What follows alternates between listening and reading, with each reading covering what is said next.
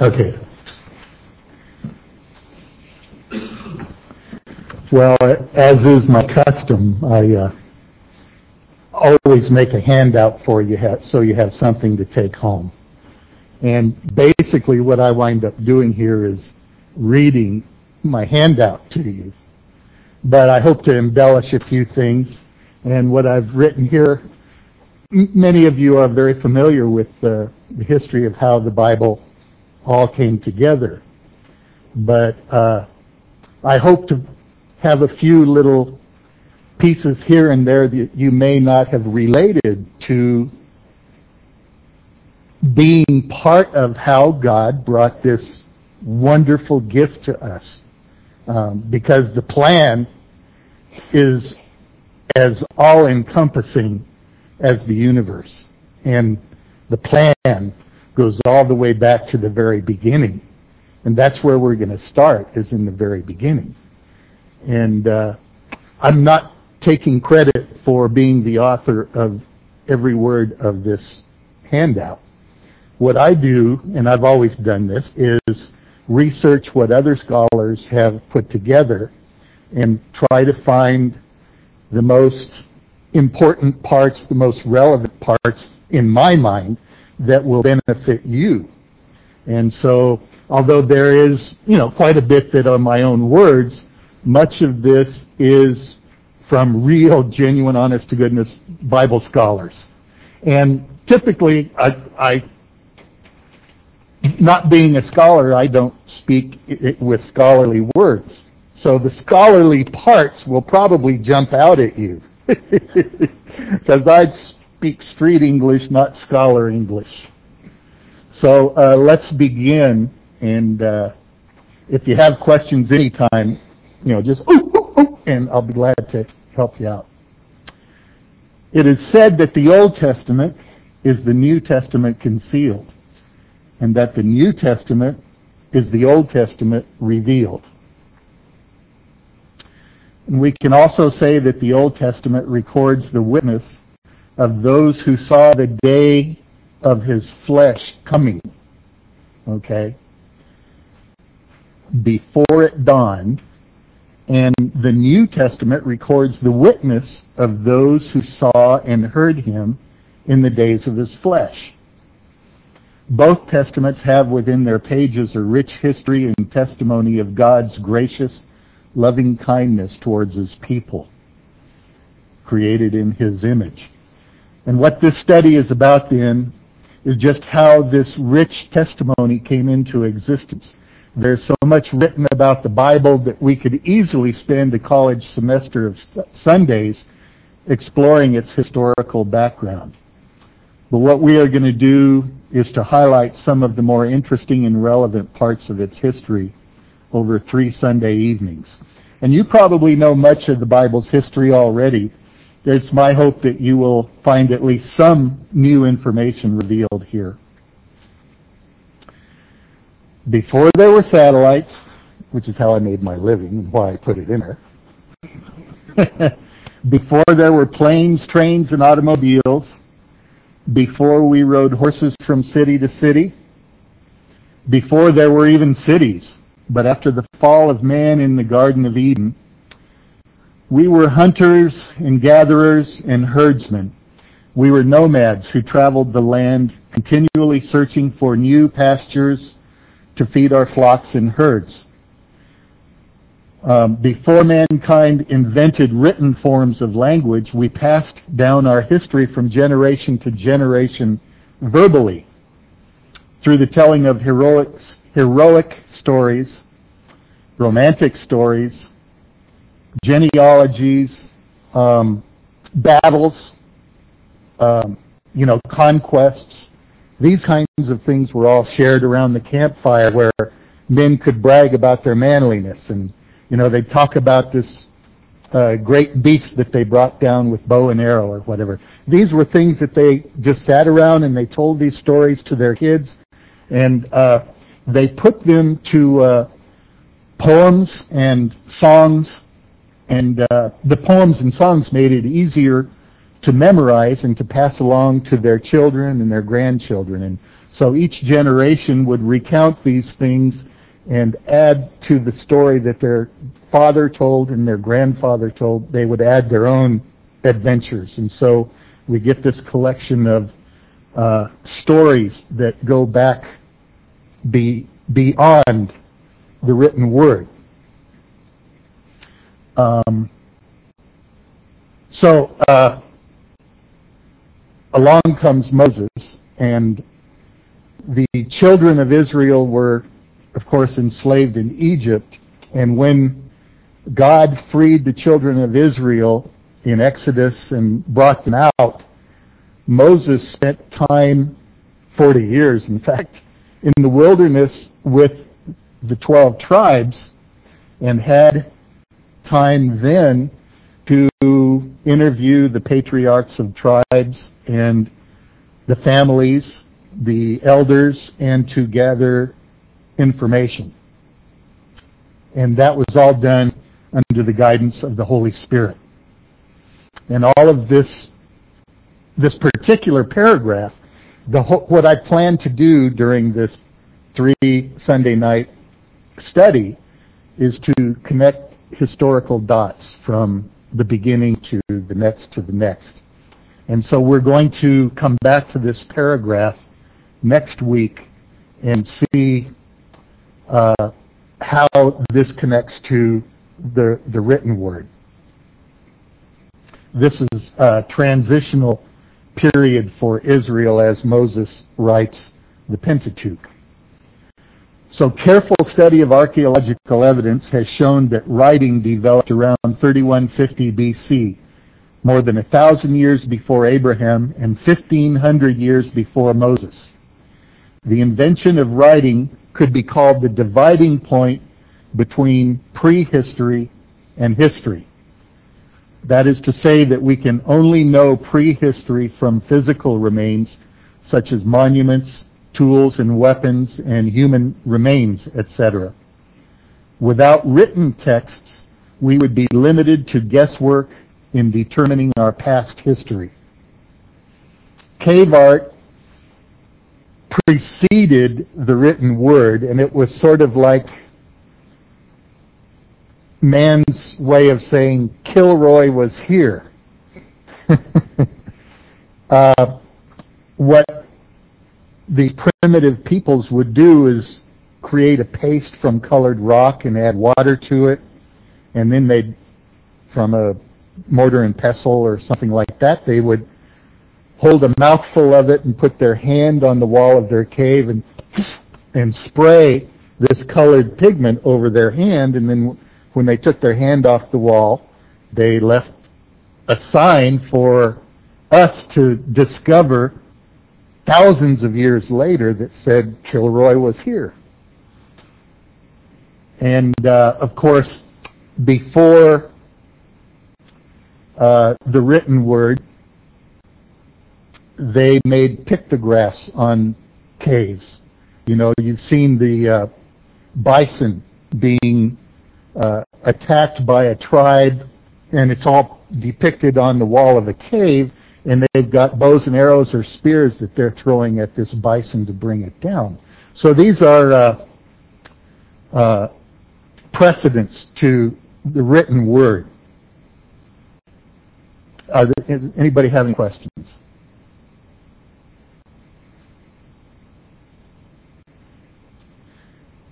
So as indicated above then, around 3150 BC, the Sumerians in Mesopotamia developed a system of hundreds of simplified pictograms, pictures that represent specific things, as well as symbols for measures and numbers. As the Sumerian society became more and more sophisticated and complex, the need for such a system for keeping records of contracts and deeds and other legal transactions developed. This was where the first cities were coming together and when people interact with one another and uh, they make contracts to buy land or to arrange a marriage or something like that, they uh, needed a written form. And so it was the Sumerians who came up with the, this written uh, uh, language, and uh, they were printed into clay tablets, and they would have hundreds of these, uh, probably carved out of wood, uh, uh, like a stick with a, an imprint on the end of it. Almost, you could think about the old IBM typewriter or hand typewriter, and they have the the uh, letters of the alphabet on the end of a lead hammer that struck a ribbon and left a mark. Well, they used a similar thing to make imprints in clay tablets, uh, but they were pictographs. Um, and they uh, so anyway, next to the invention of writing itself, the most important development was the invention of phonetic symbols, what we call the alphabet. With an alphabet, any word could now be expressed with somewhere between 20 and 30 symbols. The Phoenicians are credited with inventing alphabetic writing sometime before 1500 BC. They lived in what we now call the Holy Land north of Canaan. All later alphabets were either derived from the Phoenician alphabet or created under the influence of the ones that were derived from the Phoenician alphabet, including our own.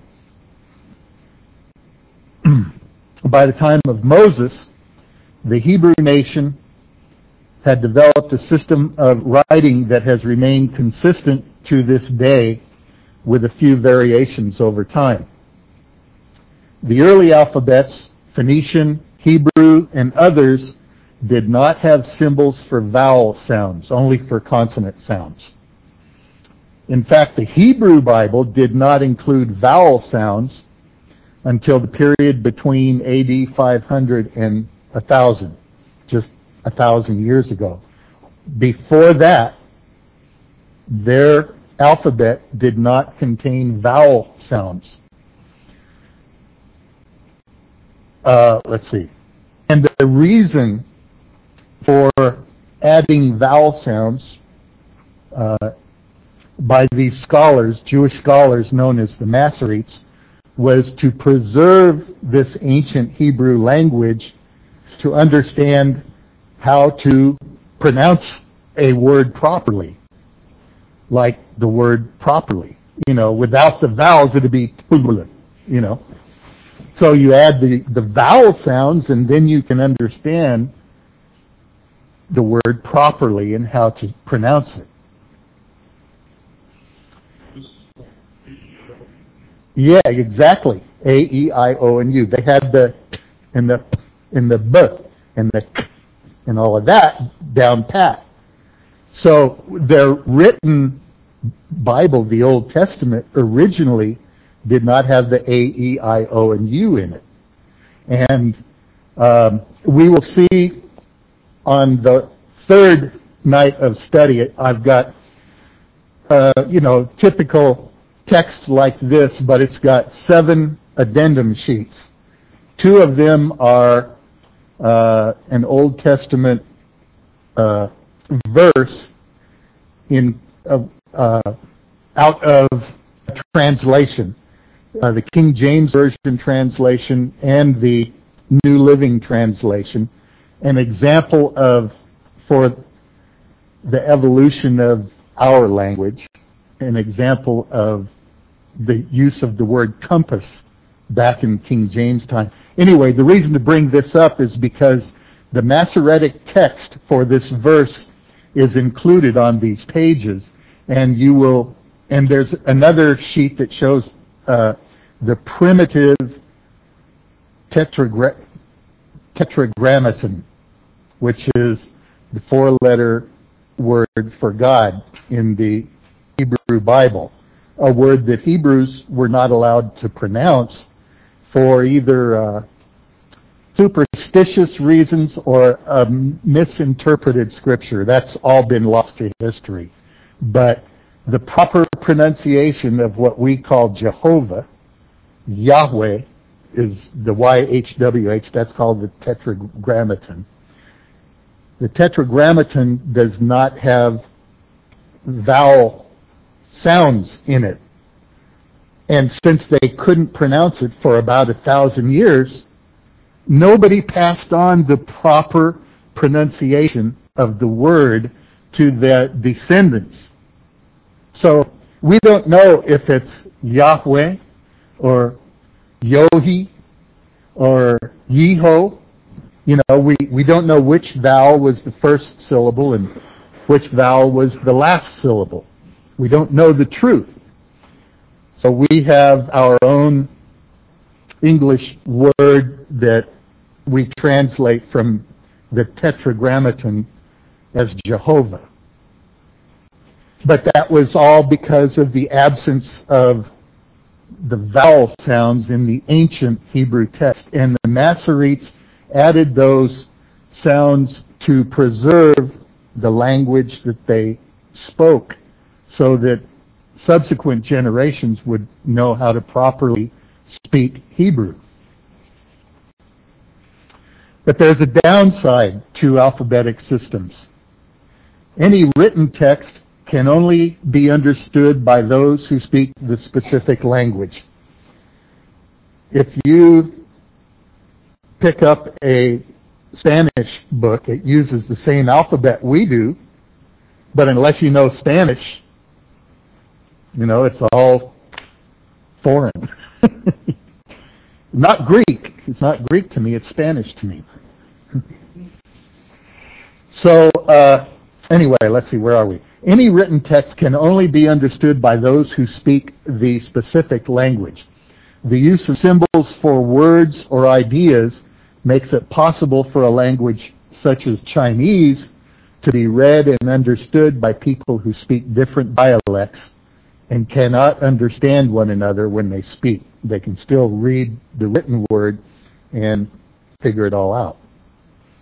So the Rosetta Stone is a piece of black granite that exists today. We have it in a museum somewhere, probably in England would be my guess, uh, that contained the same information written in three different languages.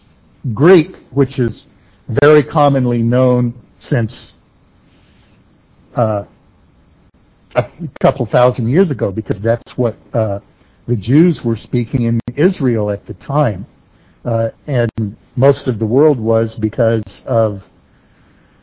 Uh, I'm drawing a blank. Beg your pardon?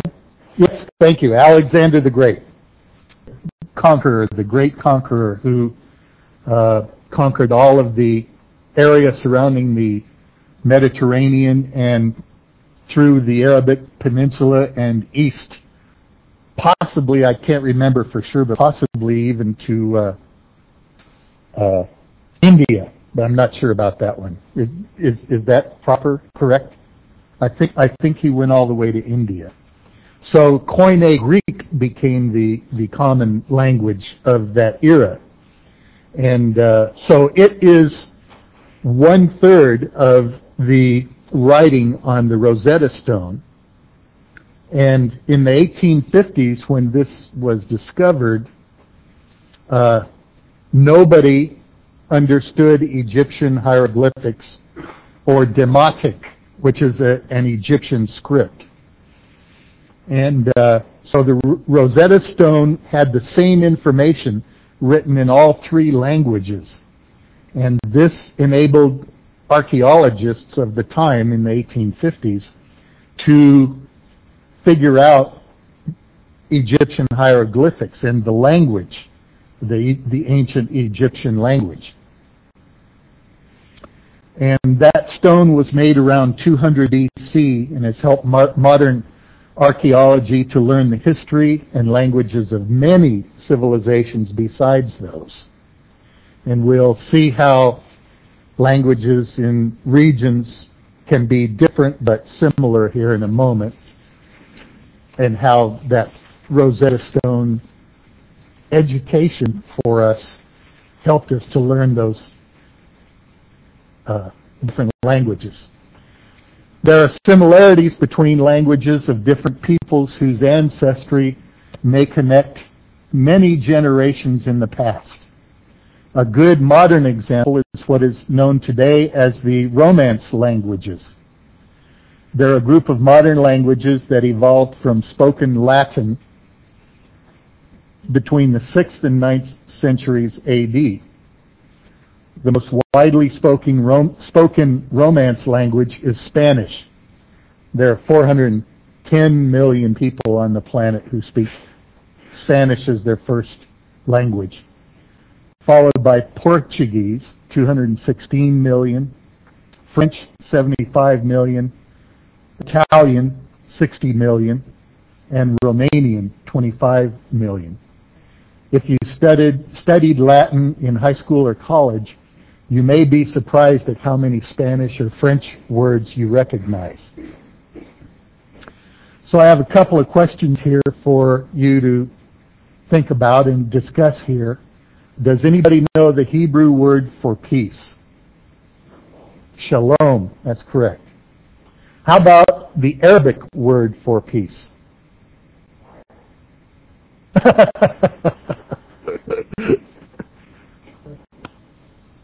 I know you'll recognize it when I say it because I'm sure you've heard it. Salam. Have you ever heard salam? That it's been used in many movies, uh, you know, uh, where Arabs are prominent uh, characters in a play. Anyway, can you hear the similarity between shalom and salam?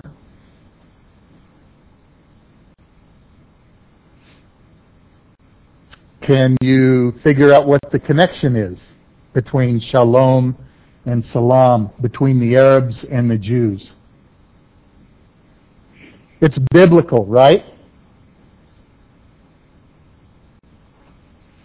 Uh, these are uh, both the Arabs and the Jews, by the way, are Semitic peoples. You've heard, oftentimes you hear incorrectly used um, the word anti-Semitic, which typically is used to describe someone who hates Jews, who wants to kill Jewish people. And their enemies nowadays are the Arabs. Guess what? Arabs are Semitic peoples. The word Semite comes from none other than Noah's oldest son, Shem. So they were Shemites, and over time, we, being American English, I suppose, I don't know, somewhere back in history, dropped the H and it became Semites instead of Shemites.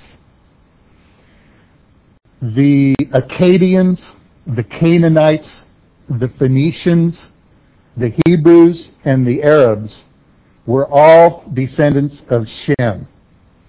Um, the Arab nation descended from anybody? Ishmael, who was uh, Abraham's son through Hagar, who because of Sarah's despising Hagar and Ishmael, Abraham sent them off into the wilderness. And there is a, I didn't note it, but in, uh, Genesis, there is a prophecy made that uh, Ishmael's children would be Ishmael was going to be a donkey of a man. You know, he would get along with no one, and uh, it's proven to be true today. So that's the connection between uh, Salam and Shalom. Is they're, they're both Semitic, Semitic peoples. So now we get to uh, Bible history. The Greek word biblia is translated into the English word books. and the word Bible is derived through Latin from the Greek biblia. But when we speak of the Bible, we are referring specifically to the group of 66 books that have been acknowledged as canonical by the Christian Church. We have divided the Bible into two sections, the Old Testament and the New Testament. And the word canon comes from the Greek word canon, but spelled with a K, which means rule or standard. And so canon is the word Christians have chosen to describe the list of books to be included in the Old Testament and the New Testament. Which ones to include and exclude was de- debated several times over the centuries by a number of ecumenical councils or groups of church leaders. The Eastern Orthodox Christian Church list of Old and New Testament books is different from that of the Roman Church, the Catholic Church, and both of those are slightly different from the canon of the contemporary Reformation Bible that we use. In the Old Testament, the first Christian's only scripture was the Old Testament. The new one hadn't been written and assembled yet. Um, we're talking about the first three centuries or so of Christianity. Um, they believed that uh, the Old Testament was inspired by God, and they used it as their guide for faith and action. That's 2 Timothy 3, 16 and 17. Would we like to read that? Kim?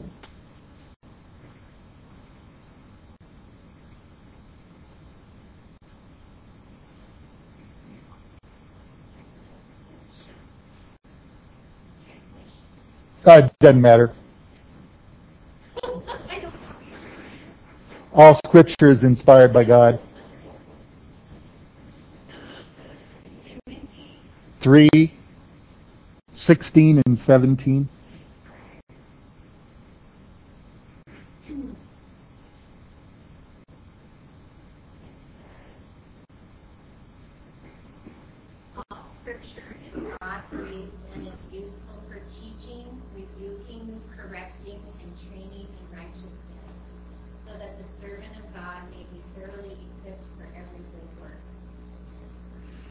This was held as fact by everyone in the New Testament church. And their scripture was the Old Testament. Uh, the Old Testament was divided into three parts the law, the prophets, and the writings. The order of the books in the Hebrew Bible differs from the order of the books in the Christian Old Testament. And they're listed here. I won't read them off to you. The law is what we call the Pentateuch, and then the prophets and the writings are just assembled in a different order than we have them assembled in our Bible. In Luke 24:44, Jesus said to his disciples, "This is what I told you while I was still with you. Everything must be fulfilled that is written about me in the law of Moses, the prophets, and the Psalms. However, in the New Testament, the Hebrew Bible is more commonly referred to as the law and the prophets, or Moses and the prophets. And I list a couple of scriptures where that is supported. Um, but is that all the Bible is? Is it just a collection of ancient writings? Who is the Bible about and what is its reason for being? Simply said, it is God's revelation of himself to us. But there is more to it than that. What we call general revelation is covered in uh, Romans chapter 1 verses 19 and 20. Since what may be known about God is plain to them because God has made it plain to them. For since the creation of the world, God's invisible qualities, his eternal power and divine nature have been clearly seen, being understood from what has been made, so that men are without excuse.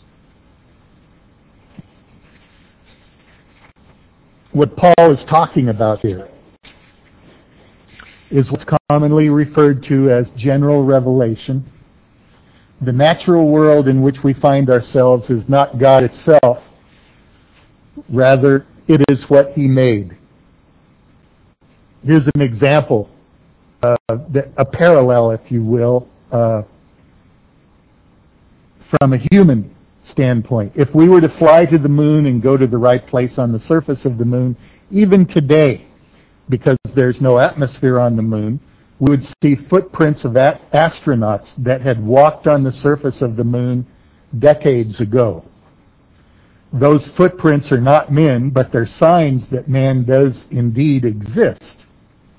In the same way, everything that God has created points to his existence. In the simplicity and complexity and beauty of the universe, all that he made, God shouts to us, Here I am.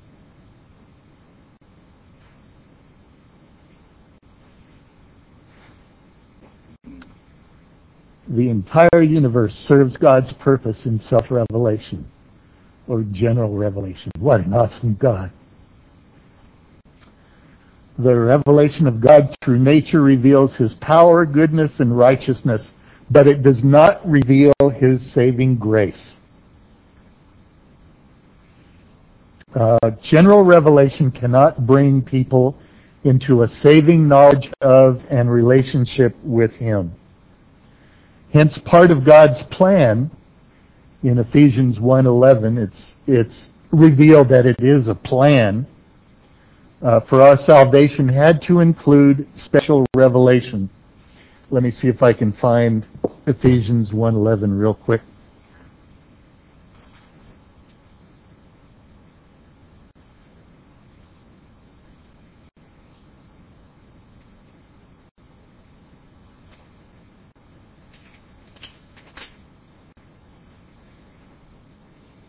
Okay, this would be the uh,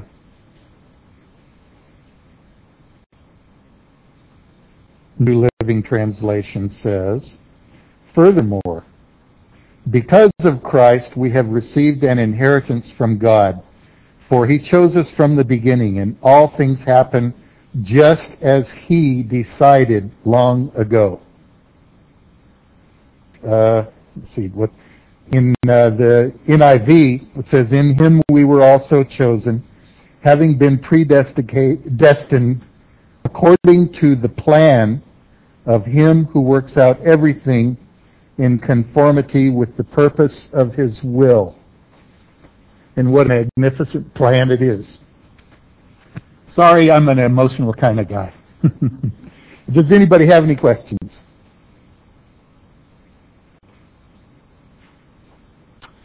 Well, let's see what special revelation is.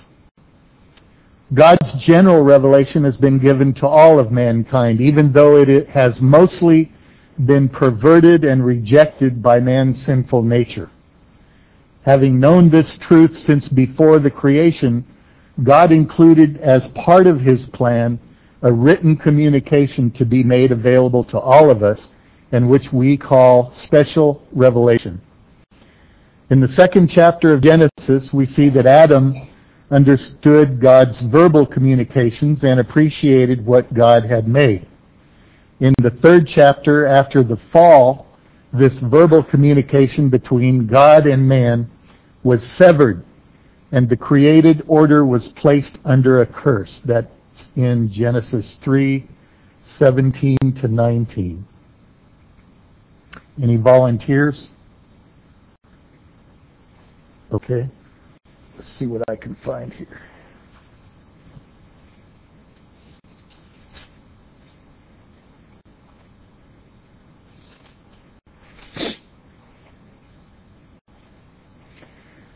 And to Adam he said, Because you listened to your wife and ate the fruit I told you not to eat, I have placed a curse on the ground.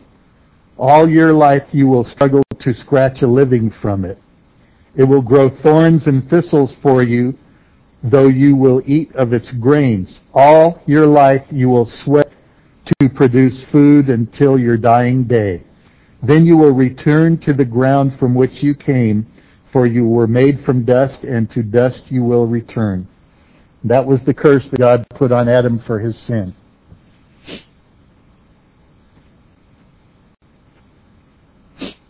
Uh, special revelation is not needed due to some defect in God's plan because it was part of his plan in the first place.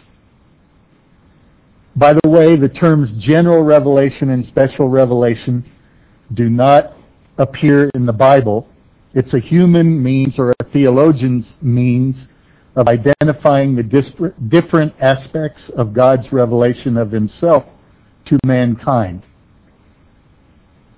In this written communication, we learn about God's nature, his loving kindness for us, who are only uh, who are the only part of his creation that he made in his image. We also learn about how he revealed himself to us over time through many different events and people. This written communication we call Scripture or the Bible. Scripture is the Word of God written, which testifies to God's plan of salvation centered upon Jesus Christ, the Word of God incarnate.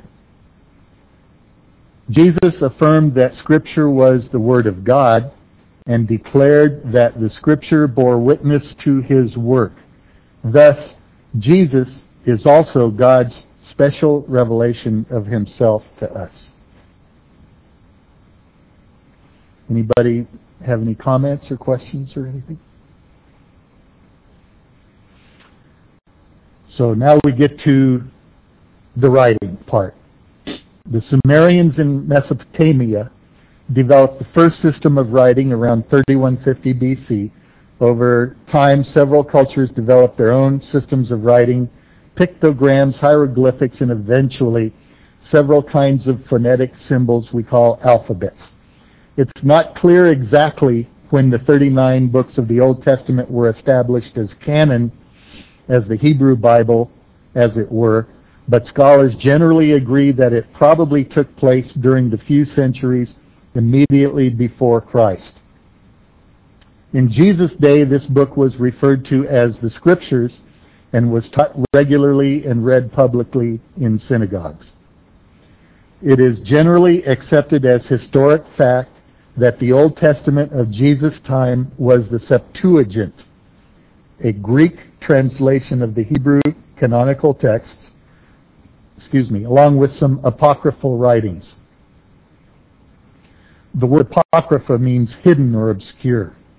According to tradition, 70 Jewish scholars, skillful linguists, were sent from Jerusalem to Egypt at the request of Ptolemy Philadelphus and completed the translation in 70 days. It was called the Septuagint because of the 70 translators and the 70 days who were reputed to have uh, done the translation. The Septuagint was the Old Testament of the early Christian church, not the Hebrew Bible. I, I, should have put that in there. It was the Greek translation, the Septuagint, which was the Old Testament of the early Christian church. There are hints in the New Testament itself which was written in Greek. That was the original language that the New Testament was written in. That while the apostles were still living and under their supervision, collections of the apostles' writings began to be made for the churches and placed with the Old Testament as the Word of God.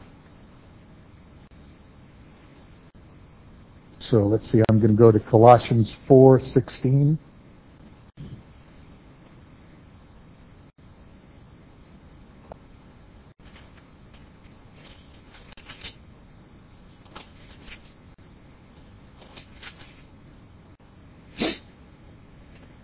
This is Paul writing, after you have received this letter, pass it on to the church at Laodicea so they can read it. And you should read the letter I wrote to them. That's to say, they're swapping letters or copies of the letters so that both churches will have copies of what Paul wrote. and then again in uh, 1 Thessalonians 5:27.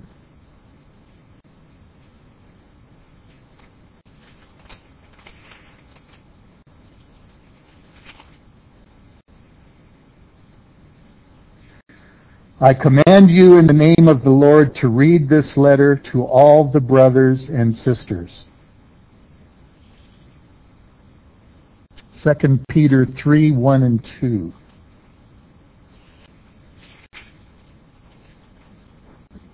Do you?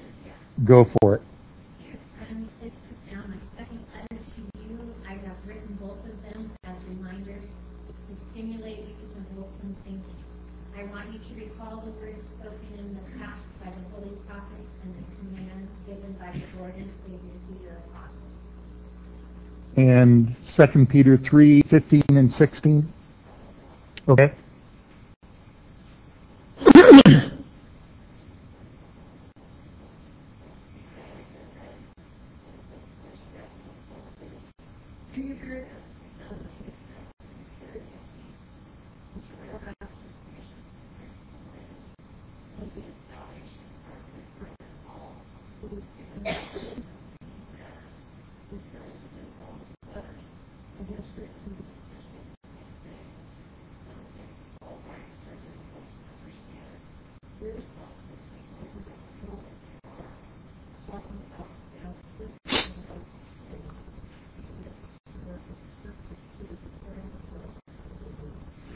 So there, see, Peter is telling them about the all of the writings of Paul that everyone has, by the time Peter wrote this, begun sharing among the churches.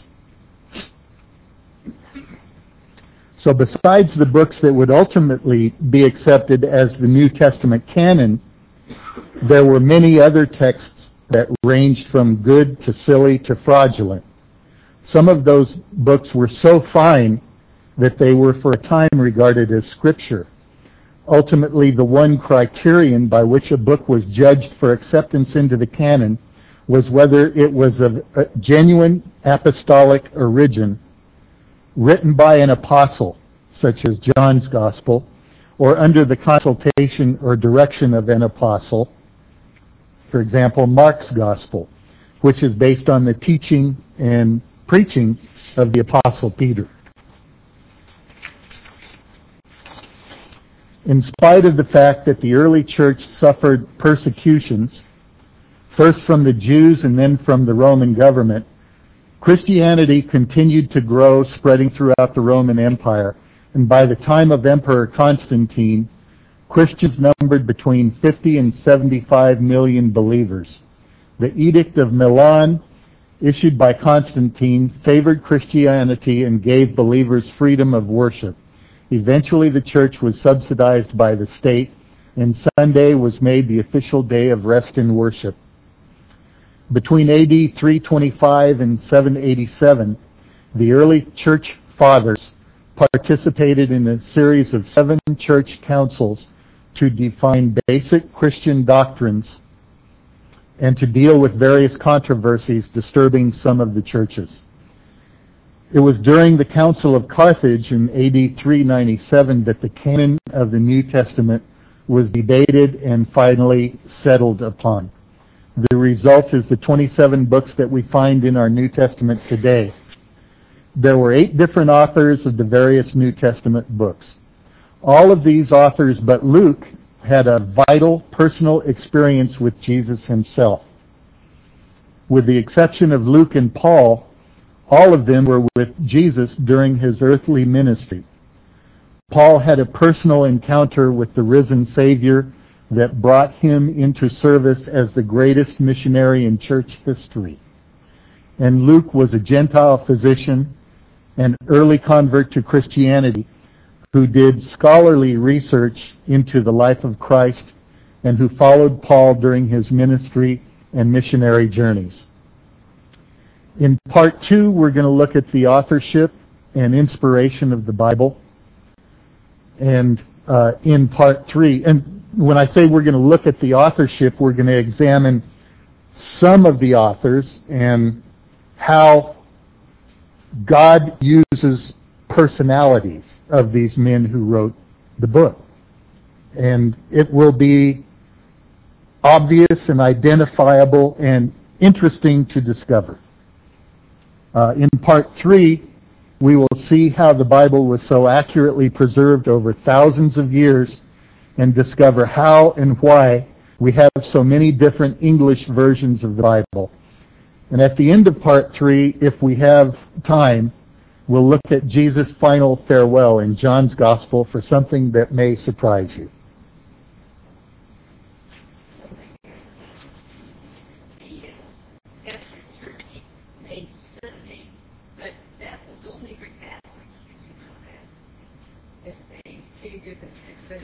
Yeah, at at the time of Constantine, talking about yes, Const, Constant.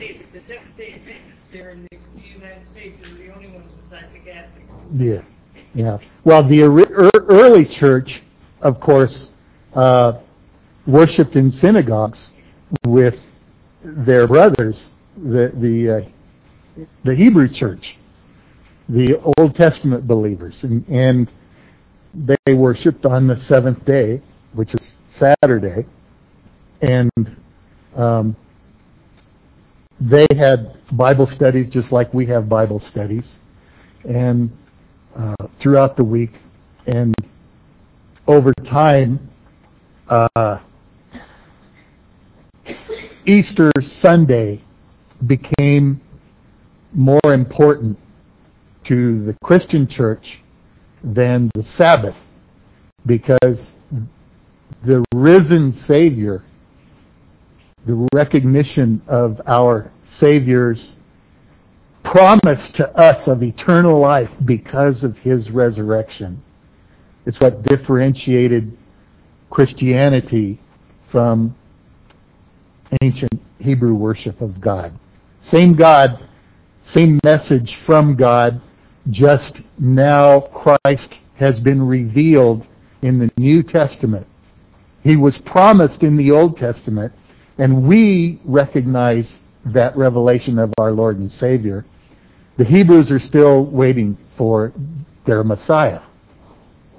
In spite of, I'm going to uh, celebrate the last study that we did with the uh, uh, prophecy all of the ancient prophecies. Um, and I showed you that AND gate with, uh, we used 30 inputs in order to get an output from that AND gate. You had to have true on all 30 inputs. If you only had 29, the light didn't come on. 30 inputs resulted in 65 mil, a billion possibilities. Okay? If any one light was turned off, you didn't have the sign that said, This is the Messiah. Well, there were 300 prophecies of the Messiah in the Old Testament. And after our study that night, Bill asked me to do the calculation of how many zeros would follow that number. And it was 104 zeros, something like that. So you have 300 inputs to an AND gate. In order to turn the light on to say this is the Messiah, it was more numbers than I can or anybody can give a name to because you've got your millions, billions, trillions, quadrillions. Now we're up to uh, 3, 6, 9, 12 zeros. And we got 104. Who's got a name for that many billion or umpteen possibilities? Yet we have a Messiah that turned on that light bulb. And the Hebrew faith hasn't recognized him yet. So that day is still to come. And we look forward to that day. Yes.